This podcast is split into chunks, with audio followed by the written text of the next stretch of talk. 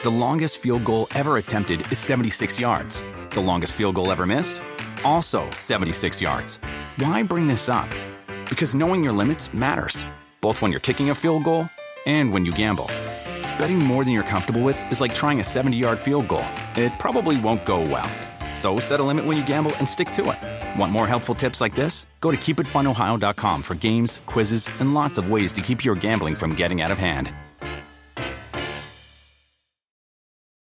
This is the story of the one. As head of maintenance at a concert hall, he knows the show must always go on. That's why he works behind the scenes, ensuring every light is working, the HVAC is humming, and his facility shines. With Grainger's supplies and solutions for every challenge he faces, plus 24 7 customer support, his venue never misses a beat.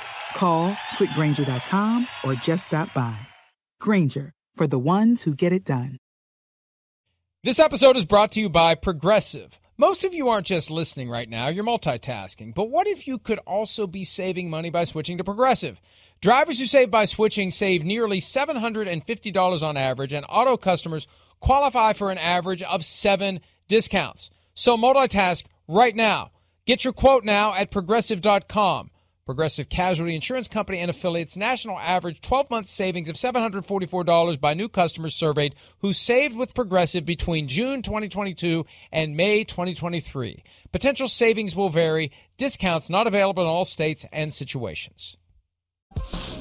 Felt so good, man. It's the best time I've had since week one of last year. There's nothing like that feeling, you know. Uh, glad to do it with this group of guys. They made it easy for me. Um, so it was a lot, a lot of fun. That's Gardner Minshew getting the victory yesterday. There he is hugging his dad. He's giving him the Kirk Cousins. You like that shove, like Cousins and Zimmer from earlier this year. And he ah. mentioned week one, Mike, because that's the last time Gardner Minshew got a win as a starter. The Jaguars won their first game over the Colts in week one of the 2020 season, then fell apart after that. And Minshew was injured and benched and whatever. And uh, I'm going to start there. I'm going I'm going to call an audible. I'm going to take the first superlative. This we talked about this during the break, so he knows it's coming. My my, my uh, superlative is how in the hell was he only worth a sixth round pick award? Because I'm still astounded that Gardner Minshew, who had 37 touchdown passes and 11 interceptions in his first two NFL seasons, who has shown grit and toughness and intangibles. And, you know, he, he was kind of a fan favorite as a rookie. Last year, it all fell apart. When the team's bad, it's going to fall apart. But the, the Jaguars, and it was kind of a clumsy effort by Urban Meyer and company to, to create this notion there was actually a quarterback controversy in Jacksonville. And, and I think they were always trying to set up some trade value for Gardner Minshew. I still was amazed that they only got a sixth round pick for Gardner Minshew when, you know, everybody needs a good backup quarterback. And look at what happens for the Eagles. You got a backup quarterback that you can rely on. So Jalen Hurts can't play, and you come in and you get a win that keeps you alive in the playoff race, Mike. And without Gardner Minshew, they would have still had Joe Flacco. And I'm not saying Joe Flacco wouldn't have won the game. I don't know. But I feel better about Gardner Minshew right now than Joe Flacco. I felt better about him before the season began. Uh, and I am astounded that, that the Eagles were able to steal such, him for a six round pick. Uh, listen, that whole thing, like you said, with Urban and trying to say it was a quarterback competition, if they were doing that to try and up his value, it was still a six round pick. It was it was very, very weird. I'm such a big Gardner Minshew fan. You know, there are the high draft picks that are expected – to be great players. And then there are the lower draft picks, obviously, where the expectation isn't there. When they start to do something, you just get behind them. And then everybody just loved his personality so much. I mean, I'm just such a fan, such a great relationship with him and his family as well. It's just a very, very, very cool, humanizing things to do, humanizing thing to see when a lot of times with pro athletes, we look at them as robots at times to just to go out and perform. So that's a, a, very good one. My my first superlative is going to go, and I know I've done it before again to Jonathan Taylor and what he just continues to do. He's the only player over a thousand yards this year and has over 1,300 yards. Goes 20 32 carries for 143 yards and a couple of touchdowns in the 31 nothing win uh, for the Colts. I just like the, the him handling the ball as much as he does. You know, again, as you see right there, last 10 games, he's averaging 23 touches a game. The guy can handle it. And a lot of times we talk about in this day and age where you have two running backs, so one guy isn't taking all the touches and taking all the hits. Well, right now, that's what Taylor is doing, but he is doing it so well to the tune of playing at an MVP level in this league for a team right now that's on the outside of the playoffs, you know, looking in. We'll see as we talked about this change can change week to week. But boy, what he is doing is just nothing short of unbelievably impressive. It really is. And and look, I I I don't think his final numbers are going to be enough that he's in the MVP conversation, and the Colts obviously would have to make it to the playoffs, maybe even have to win the division, which isn't out of the question right now because we never know what the Titans are going to do down the final uh, five weeks of the season. But uh, you know, I, I think it's going to be the quarterback of the one seed in the NFC. But but if Jonathan Taylor can really kind of go off down the stretch like Adrian Peterson did down the stretch in 2012, I, I think the door's open because there really isn't an AFC guy that screams out MVP right now, quarterback or any other position. My next one is the new Bad News Dump Award. And just as they've been trying for years to come up with new places in pizza to stuff the cheese, the NFL has found a new place to bury the bad news. And I had never thought about this before until yesterday. But what better place to fire your offensive coordinator than during your bye week, during the one o'clock games of your bye week, as the games are being played. The statement comes from the Panthers that they have parted ways with offense coordinator Joe Brady. Now, so much for the conventional wisdom that the best time to make that kind of a change when you're in a bye is the Monday after the last game you play before you have 13 days to, you know, get the next guy up to speed. There's got to be a hell of a story behind this one, Mike, for it to have come to a head when it did, how it did. And I got in touch with somebody very much in the know in the NFL, finger on the pulse of everything. And I was like, wow, can you believe this Joe Brady thing? And the response was three words head coach next. So keep an eye on what happens in Carolina with Matt Rhule. Despite all the money they paid him coming in and the fact that they've had some highs, more lows than highs, David Tepper, the owner of that team, I think is going to be very impatient.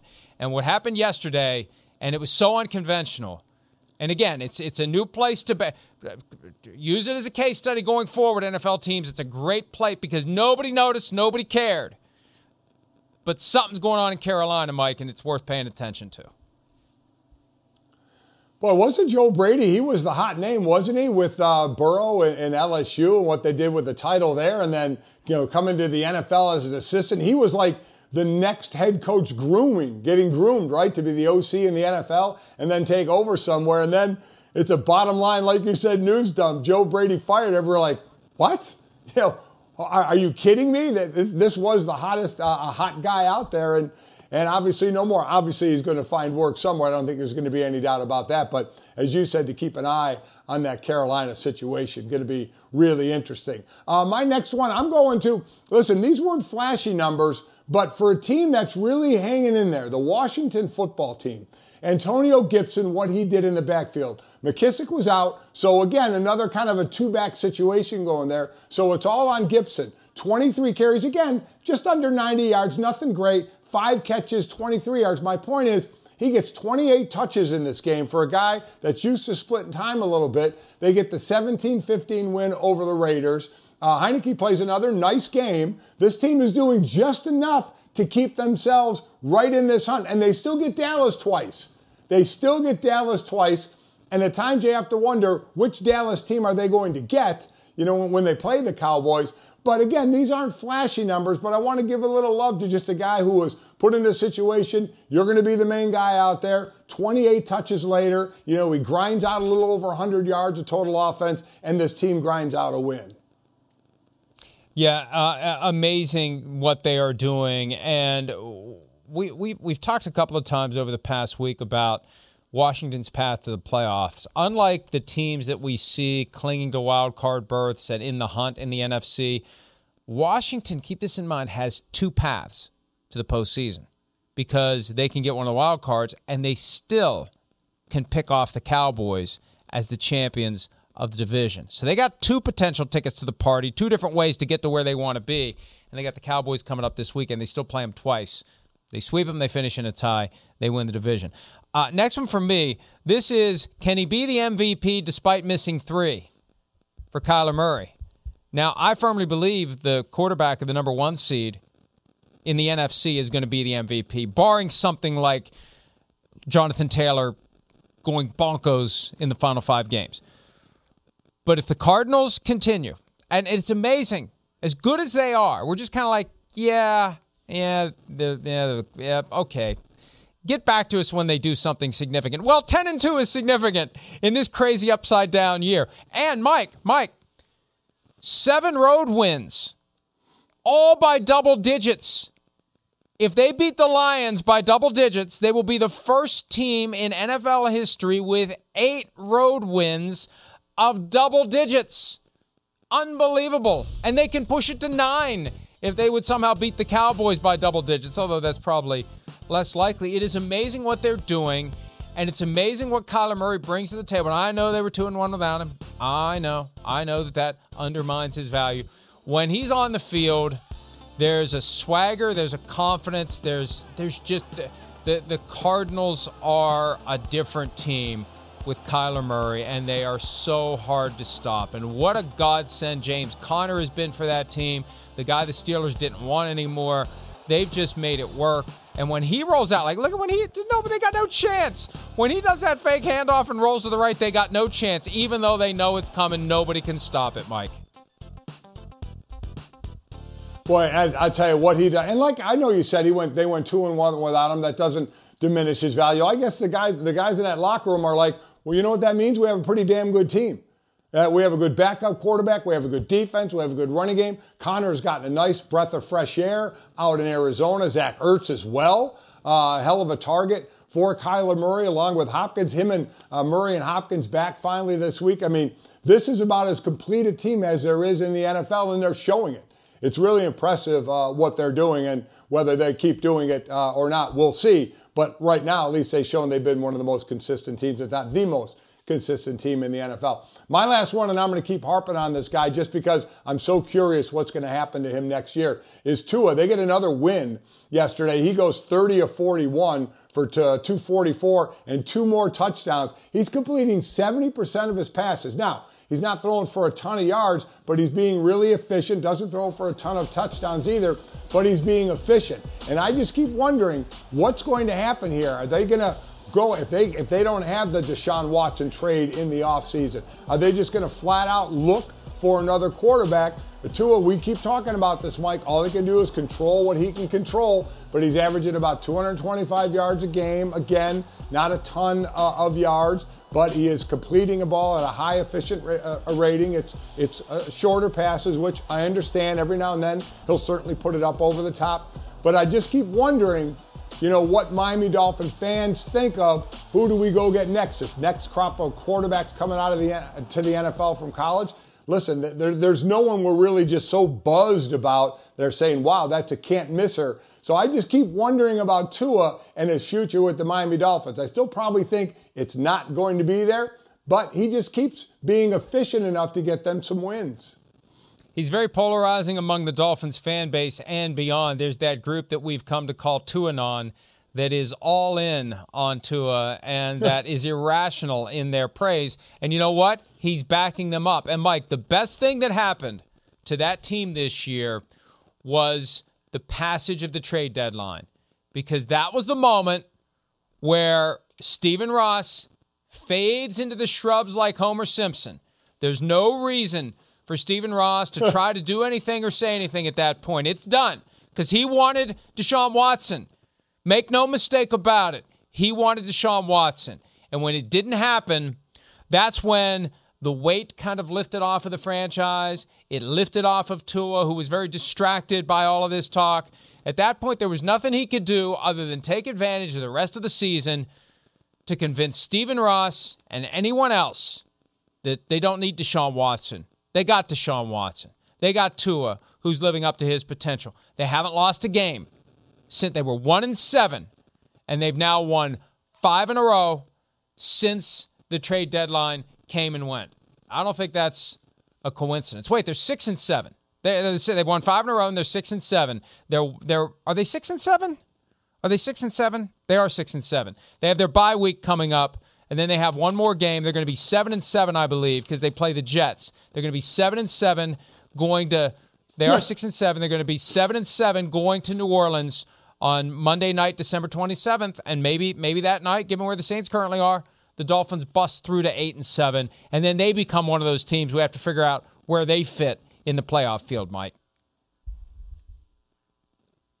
Hey, listen, uh, never say never. When you're on a roll like this, I can't tell you how much the confidence builds in your locker room that you can get it done. That when things don't look good, they pull themselves out of it or they've gotten themselves a lead and been able to hang on to it. It's amazing the mental part. I don't think people think enough about it. but The mental part of where a team can be when things start to roll their way. Uh, and I know Brian Flores, I, I, I know he's very well liked down in Miami as well by the players. So uh, it, it's rolling well. And this year, we've talked about it. You're right. Week to week, it changes. You just never know what that graphic's going to look like when we talk about who's in the playoffs or who's just on the outside looking in. All right, let's go ahead and take a break. We know the Lions are on the outside looking in, but they finally get a win, and they may put the Vikings on the outside looking in of the playoff chase. We'll discuss that next when this Monday edition of PFT Live continues right after this.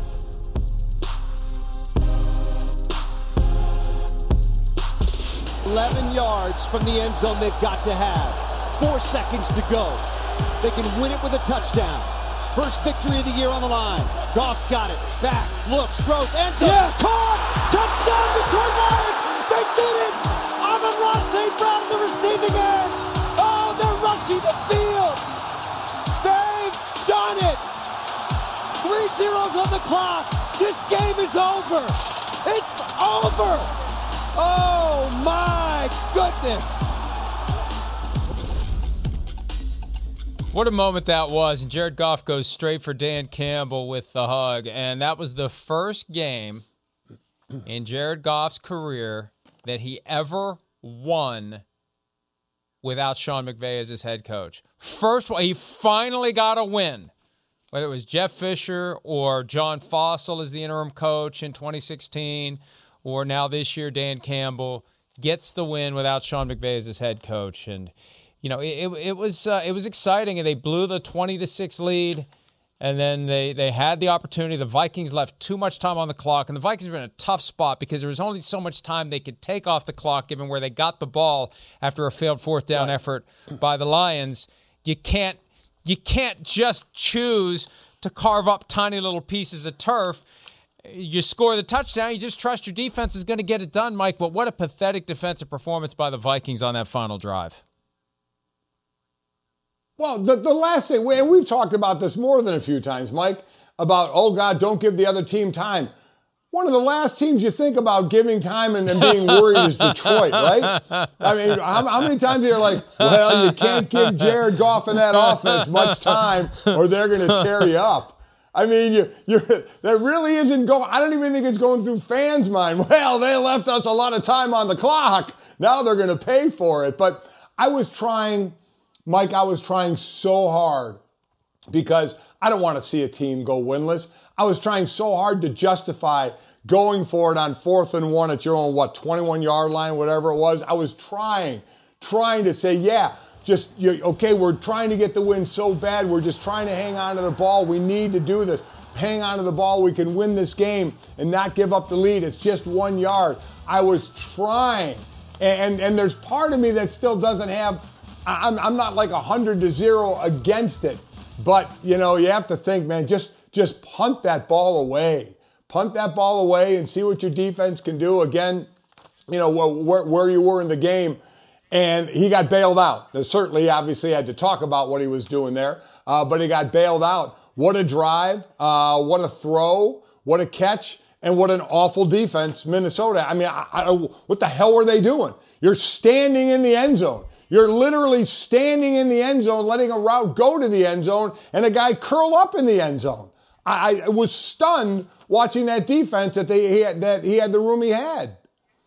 But you know, as it relates to the decision to go for it on fourth and one from your own 28, somewhere in the nooks and crannies of the pieces of the formula that is used to determine the analytics process, when you give the ball back with four minutes left and the opposing team is only 19 yards away from pay dirt, chances are you're going to have time. Whether it's uh, a situation where the field goal is kicked and you're behind, or the touchdown is scored and you're behind, you're going to have time and they made it work. And, and the Vikings defense played right into it. They weren't aggressive. They didn't get after Jared Goff. And then on that last play, I spoke to Amon-Ra St. Brown after the game. He said, look, this is a simple concept that's been in the playbook since training camp. And my job was to get to the goal line because if I get tackled at the one or the two, it's over. We're out of time.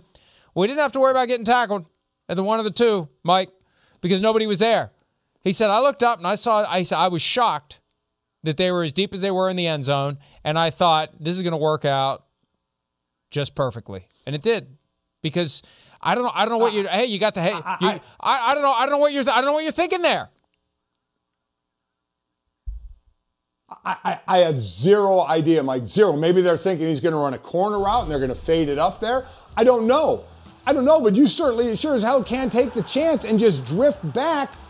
I mean, the two guys by him are three and five yards deep into the end zone, and all he has to do is get to the goal line. I, I, it blows my mind. Cover the back 10. You know, make sure you have the goal line covered and worry about the back part of the end zone, the, the rest of the end zone, if the ball goes up in the air. I, I, I was, I, he, I, I could believe him being stunned. He, would have to think, this isn't right. I'm going to hook up here in the end zone, and there's nobody near me. I, I, I still, I just watched that replay and can't believe what I saw. Cannot believe what I saw. And you saw Dantzler, and they, got, they just kind of looked at each other like, wow. Almost like they can't believe it happened either. That was stunning, stunningly bad defense. I mean, why are you guarding the corner of the end zone? It's not Herman Moore or or Calvin Johnson that you have to worry about some fade route. It's a rookie. And, and look, he made the catch. Amon-Ra St. Brown, and seems like a really good kid, and I'm rooting for him now. But, I mean, don't let him get to the front of the end zone and get the ball and win the game. And when your head coach is a defensive specialist, and when your head coach has a history of one year to the playoffs, one year no playoffs, one year to the playoff, and there's just kind of this – this funk where you never bust through. And now they're looking at two straight years of no playoffs and all that money they spent on Kirk Cousins. And I know the offense isn't as great as it could be, but when you're a defensive specialist and you let the Lions drive down the field and you let them score that touchdown where you've backed off of the goal line, you're going to hear it. And I know Mike Zimmer's feisty enough that he's going to be mad because he's getting criticized and you know, and we're going to, you know, and, and how dare you point out that we stunk? I, they've backed themselves into a corner now. And they got the Steelers on Thursday night. They may not have Adam Thielen for that game. He's got a high ankle sprain, so probably going to be out for a while. He he exited early yesterday. Then they have the Bears on a Monday night. They got the Rams and the Packers after that, and they're five and seven and it's their own damn fault. They beat the Packers two weeks ago to get to five and five. Not that the game in San Francisco was easy, but they were in it. They could have won that one, and they should have won the one yesterday. And any criticism Mike Zimmer gets at this point, he deserves. And I suspect at some point today, someone with the last name of Wilf is going to request a conference call because they're in New Jersey. Conference call with Mike Zimmer so he can explain to them what in the hell he was thinking with the defense that he put out on the field on the last play of the game. But I mean, but but I guess if we look at this, Mike, this is Minnesota, right? Some good, some bad. I mean, they're they're a head scratching team. You know, they have all this offense in the world. Uh, I know Thielen goes out though, and that obviously hurts him. He goes out early in that game, doesn't come back, as you mentioned, with the ankle. Uh, but but I, I I just think that's this team. They at the end of the day, they can't be trusted, right? I, I think I think that might be the line that that they can't really be trusted to make the play consistently when they need to do it. And they find themselves in this position now, losing uh, to a team that hadn't won. Now, again, I don't think the Lions were going the whole way without winning. They were in games. They've been playing hard. They've been close to wins before, including that overtime game with Pittsburgh where the ball in the air to win it. So they weren't going winless, and I think they'll win again. Uh, but still, I, I, think this is more to the Minnesota side of it, of them just being such a wildly inconsistent team that is going to put them right around that 500 record if they can even get there. The uh, the Lions getting their first win of the season, and it capped a horrible week with the shooting, four killed at Oxford High School. Dan Campbell dedicated the game to Oxford. Here he is after the victory over Minnesota. First thing I'm going to start with uh, this game ball goes to the whole Oxford community. All those were affected. Um, and that being said, man, I just, you know, I just, I want us to not forget these names Madisyn Baldwin, Hana St. Juliana, Justin Shilling, Tate Myre, Phoebe Arthur, uh, John Asciutto, Riley Franz, Elijah Mueller, Kylie Ossege, Aiden Watson, and Molly Darnell, who's a teacher. Um, those those names um, for all those, uh, you know, will never be forgotten, and they're in our hearts and our prayers, and all the families, and not to mention all those that were affected. And and look, that that made the win by the Lions even more fitting. Between Michigan winning the Big Ten championship on Saturday night the Lions getting their victory, the outpouring of support, and the rallying in Michigan around what happened in Oxford. You know that that it made it appropriate for the Lions to get that victory yesterday, especially the way they did it. Well, I mean, listen, we live in a sports world, Mike, uh, where we talk with a lot of sports fans and we see the incredible things that happen, like Detroit getting their first win, like Michigan uh, winning the Big Ten and now going on to the playoffs, and we get really excited, you know, about that. But you know, every now and then we all get slapped in the face with hard, cold reality, and and that's that's exactly what what what went on in Oxford, you know, at that high school. It just it, it's a, it's the reality of of the real world of where sports fits in with the real world. It's a great escape. It's a great thing that we do. We get to enjoy it. A lot of people get to enjoy it. There's a lot of cheering, but you know, there, there's a reality too to what real life is outside of the world of sports, and uh, and I'm glad Dan, I'm glad Dan acknowledged that because that is more important than anything we're talking about or covering or going to cover. And and the most unfortunate part of these mass shootings that happen from time to time, and I remember after the Las Vegas incident at the music festival, the shooter up in the the hotel room. Right well, whatever the facts, they're different every time, but it's the same result. And I don't want to say you get numb to it per se, but I remember addressing it at the time after the Las Vegas incident where you just get to the point where as an American citizen, and I'm not making a political comment here, this is this is a real world observation. When you leave your house, you accept among the various possibilities of the ways you can end up dead whether it's car accident, tree falls on you, some other crazy thing, bus runs over you, whatever it may be. The various ways you can die when you leave your house, getting killed in a mass shooting is now it's not it's just you just accept it. It's just that's just the way it is. And it's unfortunate that it doesn't change. It's unfortunate we don't have solutions. And it's it's like anything else that can happen to you when you venture away from the the sanctity and the safety of your own home. And it's just it's it's horrible when it happens. And I wish we had a solution, Mike, and I wish we could we could somehow make it not happen because we look at other countries and we see it doesn't happen there. But I, I don't I think we've reached the point I hate to say that we're we're we're apathetic to it, we're numb to it, but what can you do? Because it continues to happen. Nah, I mean, yeah, I listen, I hope we never get numb to it. I hope we always try and find a solution to it. Uh, I really do because apathy is certainly uh, would be a horrible way to go and just and ex- accept it. But it is it is a reality now. To your point, it's a reality because it's it's happened too much uh, to know that it can happen. Um, I hope we can find a solution. Again, um, we we don't I don't know what it is, or I'm sure we would have tried it, or who knows? I I, I don't know. You know, we certainly don't want to turn this into anything political at right. all, but it's become the bottom line is I think everybody can accept it's become a real part of our world over the last how many years. Uh, and you just hope for some kind of solution, and we, we, we see what happens.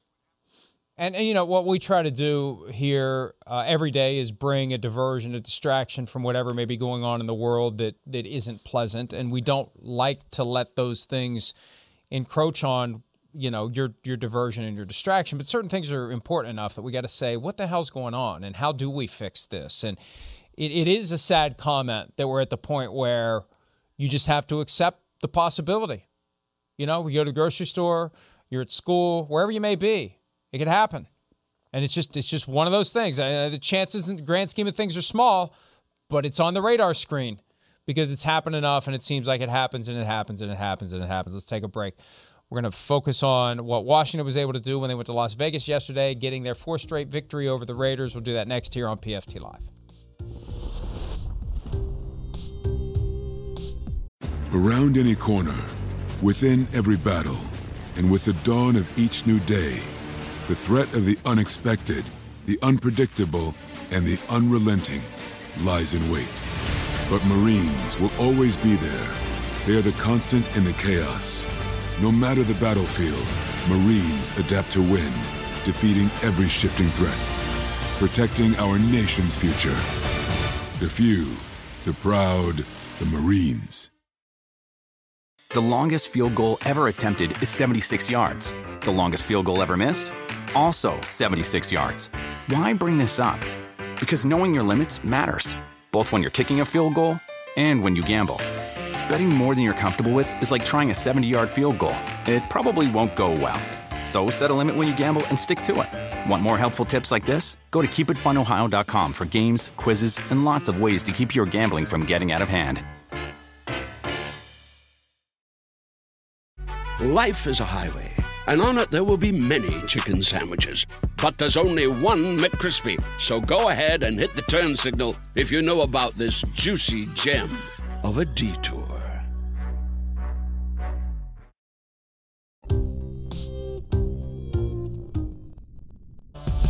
I told you guys, everything we need is in this room. Everything we need is in this room. And understand this more than anything else, okay?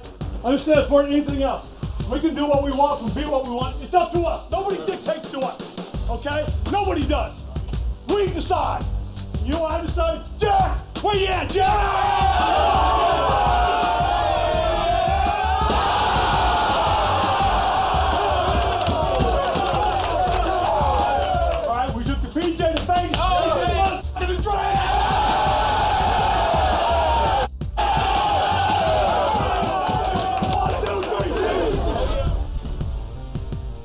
One of the great rituals of the 2021 season when Washington gets a win, they throw the stone at the board. It's David throwing the stone at Goliath. Now, as I've said a time or two, you actually got to be facing Goliath to make that work.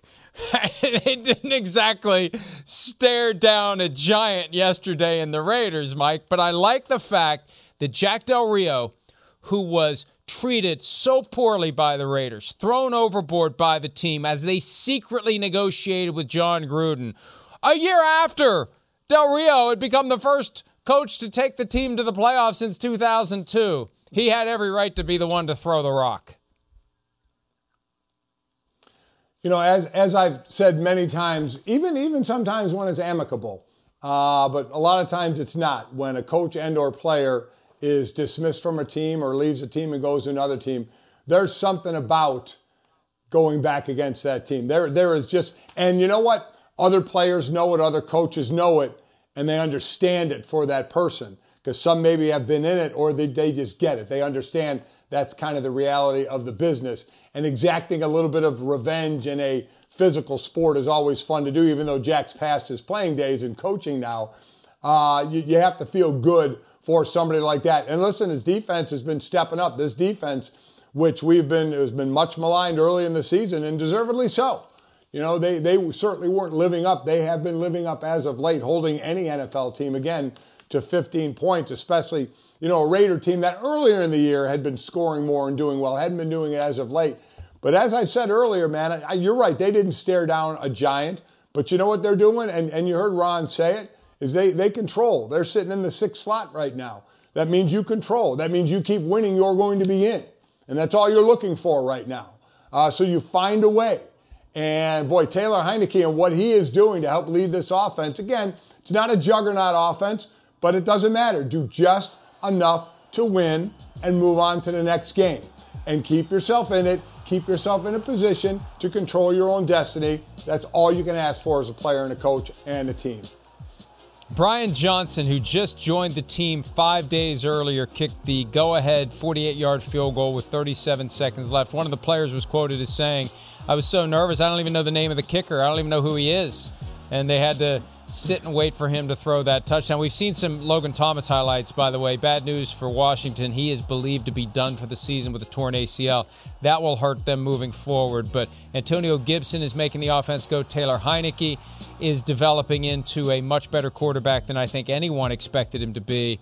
And and they just they did enough to get it done. And now they got the Cowboys. It will be time to throw the rock at the board if they beat the Cowboys on on Sunday, Mike, and uh, move their way toward first place in the division. As I said earlier, they have two paths to that ticket to the postseason party.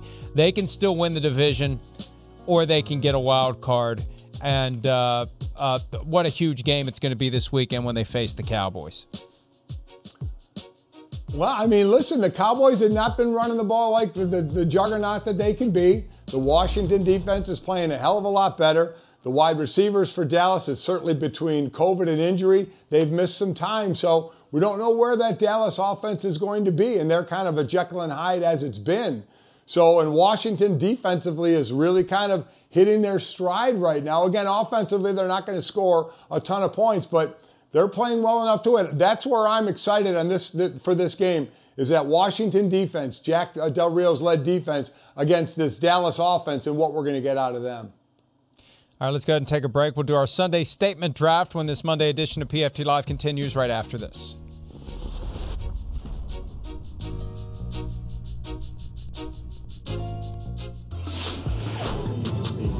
the accuracy or the relevance of the report that says that you're basically told everybody that you're going to be done after this year? Well, I haven't told everybody that. Um, you know, honestly, we just got done with this game. I'm exhausted uh, and we play in a couple hours. It feels like, um, and so that's my focus. My focus is on Minnesota and, and what we have to do to get ready. I'll address any of that stuff after the season. I've, I've always been a one game at a time, one season at a time person, and I'm going to stay that way. There's nothing to manage. Um, ben doesn't allow it to become an issue. Um, ben has been pretty solid in terms of his expressions that he's singly focused on what it is that we're doing now. He'll deal with those things on the other side of this journey, and I'm with him on it. And so um, it is not a distraction. Uh, I thought it was funny that it was seemingly a story this weekend, to be quite honest with you. Yeah, no denials there from Mike Tomlin or Ben Roethlisberger about, frankly, something we all kind of knew. Didn't we know it anyway? I, I know that in this business we we gotta we gotta fill the quota, we gotta make the pancakes we got to put out the content, Mike. But the idea that this is Ben Roethlisberger's last season in Pittsburgh is not exactly the kind of thing that is going to shake the foundation of the NFL. No, we are not going to all be looking at one another going, did that just happen? Is he really not there now? I mean, I, I, we, we've all kind of seen this coming. Yeah. All right, Sunday statement draft, you're up. All right, listen, I'm going right back to that Washington game and to and to uh, uh, Brian Johnson. You know what uh, he was able to do. I mean, you have to again understand that this guy got there five days before the game. He's a rookie out of Virginia Tech, and kickers already are kind of left to themselves anyway, right, on a team. So now he's going there, doesn't know anybody, is just out at practice practicing, and now now with what 37 seconds ago, he's asked to go out there and win a game for a bunch of guys he barely knows as a rookie. And just to, just to be able to go ahead and knock it through that way, uh, that 48 yarder to me is, is pretty darn impressive, Mike. I'm going to start with a guy that it's amazing we haven't mentioned him yet in this program, but the Buccaneers continue to be one of the better teams in the NFL, one of the best teams. Tom Brady. He had another four touchdown day, and I know he had a pick six near the end of the first half that made it very interesting, made it 20 to 17 at halftime in Atlanta. But he's never lost to the Falcons. We, we know the most famous game that he's had against the Falcons. In his entire career, he's never lost to the Falcons. He had 368 passing yards on 51 attempts, four touchdowns, and he's 44. And we we really do take him for granted. He he very well could be the NFL MVP this year at 44 years of age. Oh, w- without a doubt, uh, the way he's playing. I completely agree. Uh, my next one is going to be Dallas Goedert, the tight end for the Eagles. Now, uh, uh they, they get their 33 18 winning in a game they should have won, but you have a backup quarterback playing, and you always wonder who that backup quarterback is going to end up linking to. This is Gardner Minshew this time around. And it was Dallas Goedert to the tune of six catches for 105 yards and two touchdowns. You know, that's averaging, uh, he's averaging over 14 and a half yards a catch on the season as it is. So tight ends getting down the field and doing what he's done has been pretty impressive. But always in a game to me where there's a backup quarter coming back in, they find that certain person, whether it's a running back out of the backfield, a wide receiver, or a tight end, that they, find for that certain day. And yesterday it was Dallas Goedert coming up with a big game for the Eagles. The uh, the next one for me, and we, we talked about Jonathan Taylor and what he did for the Colts on Sunday. I, I got to give this to the Indianapolis defense because it's still not easy to pitch a shutout in the NFL. And I know the Texans are much maligned, but they continue to be, until relegated to the CFL, members of the National Football League. And to go into Houston against a division rival and shut them out and shut them down and bring into question whether or not Tyrod Taylor is even going to continue to be the starting quarterback. That's an impressive performance by a team that, Mike, if they get in, if the Colts get in, like if I'm the Patriots, the Bills, if I'm these other teams that I'm pretty sure I'm getting in, I got a I got a Colts voodoo doll that I'm sticking every pin I have into. I don't want them in the playoffs. Uh, I'm with you. That downhill running game in the cold weather, not fun to stop. Completely agree. Last one for me is going to be a unit. It's going to be the, the running attack from Arizona Cardinals. We just talked about them and Kyler Murray and such, but what a complete team they are. They go to Chicago. It's rainy. It's cold. It's not a great day. So what happens? You don't rely on Kyler Murray so much. They throw the ball 15 times. I know we run some as well, but they run 35 times for 137 yards. They didn't win the time of possession by any stretch, but they're able to take a part of their team. They don't always have to say, Kyler Murray, go win it for us all the time. They can have the running attack, they can have the defense as well. And yesterday it was for their offense 35 runs as opposed to 15 passes for them to manage their offense. I'm going to finish where we started because, look, we, we, we really had written off the Steelers um, and assumed they were not going to be able to get it done. For the first time ever, the Ravens were favored in Pittsburgh when they were going to be facing Ben Roethlisberger. Now, getting TJ Watt back on Saturday gave them a lift that probably made the difference in the game, but Roethlisberger had a solid game against the Ravens, and it likely will be his last game at home against the Ravens, and, and that, that's the right way to cap it. With that rivalry, you know, he's still got to go to Baltimore, but at least for now, to get the win at home uh, in in what really does feel like, and, and it, you can you can look at what they said. They didn't deny a thing. He's done after this year, and that that adds an extra little something to the final five games. And good for Ben to get the win over Baltimore and uh, and move on and still be alive in the playoff chase. Let's go ahead and take a break. We'll wrap up this Monday edition. A great game coming up tonight in Buffalo. Patriots Bills. We'll talk about that next on PFT Live.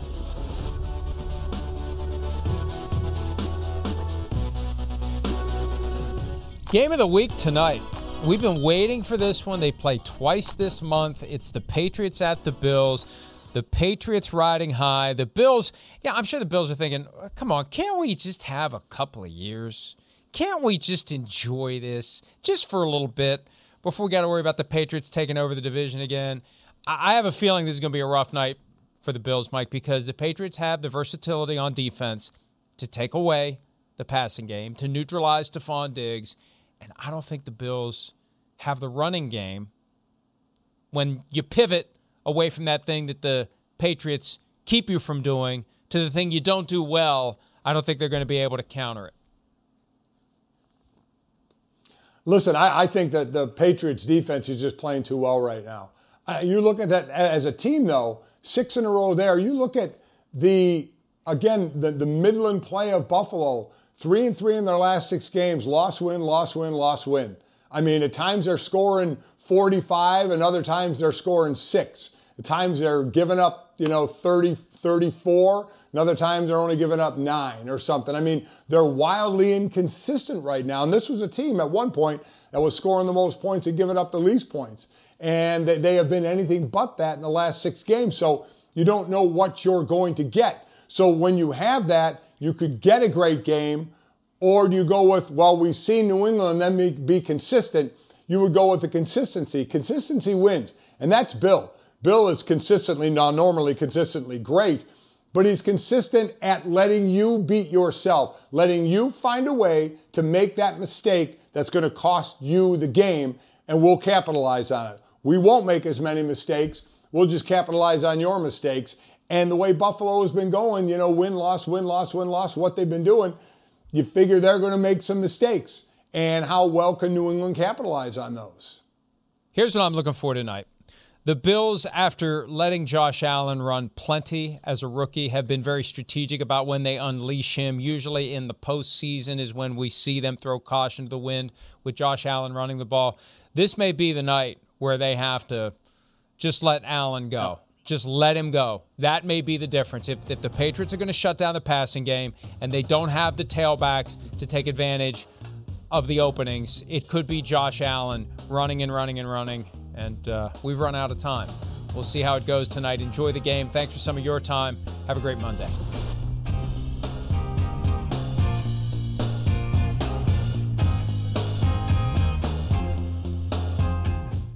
The longest field goal ever attempted is 76 yards. The longest field goal ever missed? Also 76 yards. Why bring this up?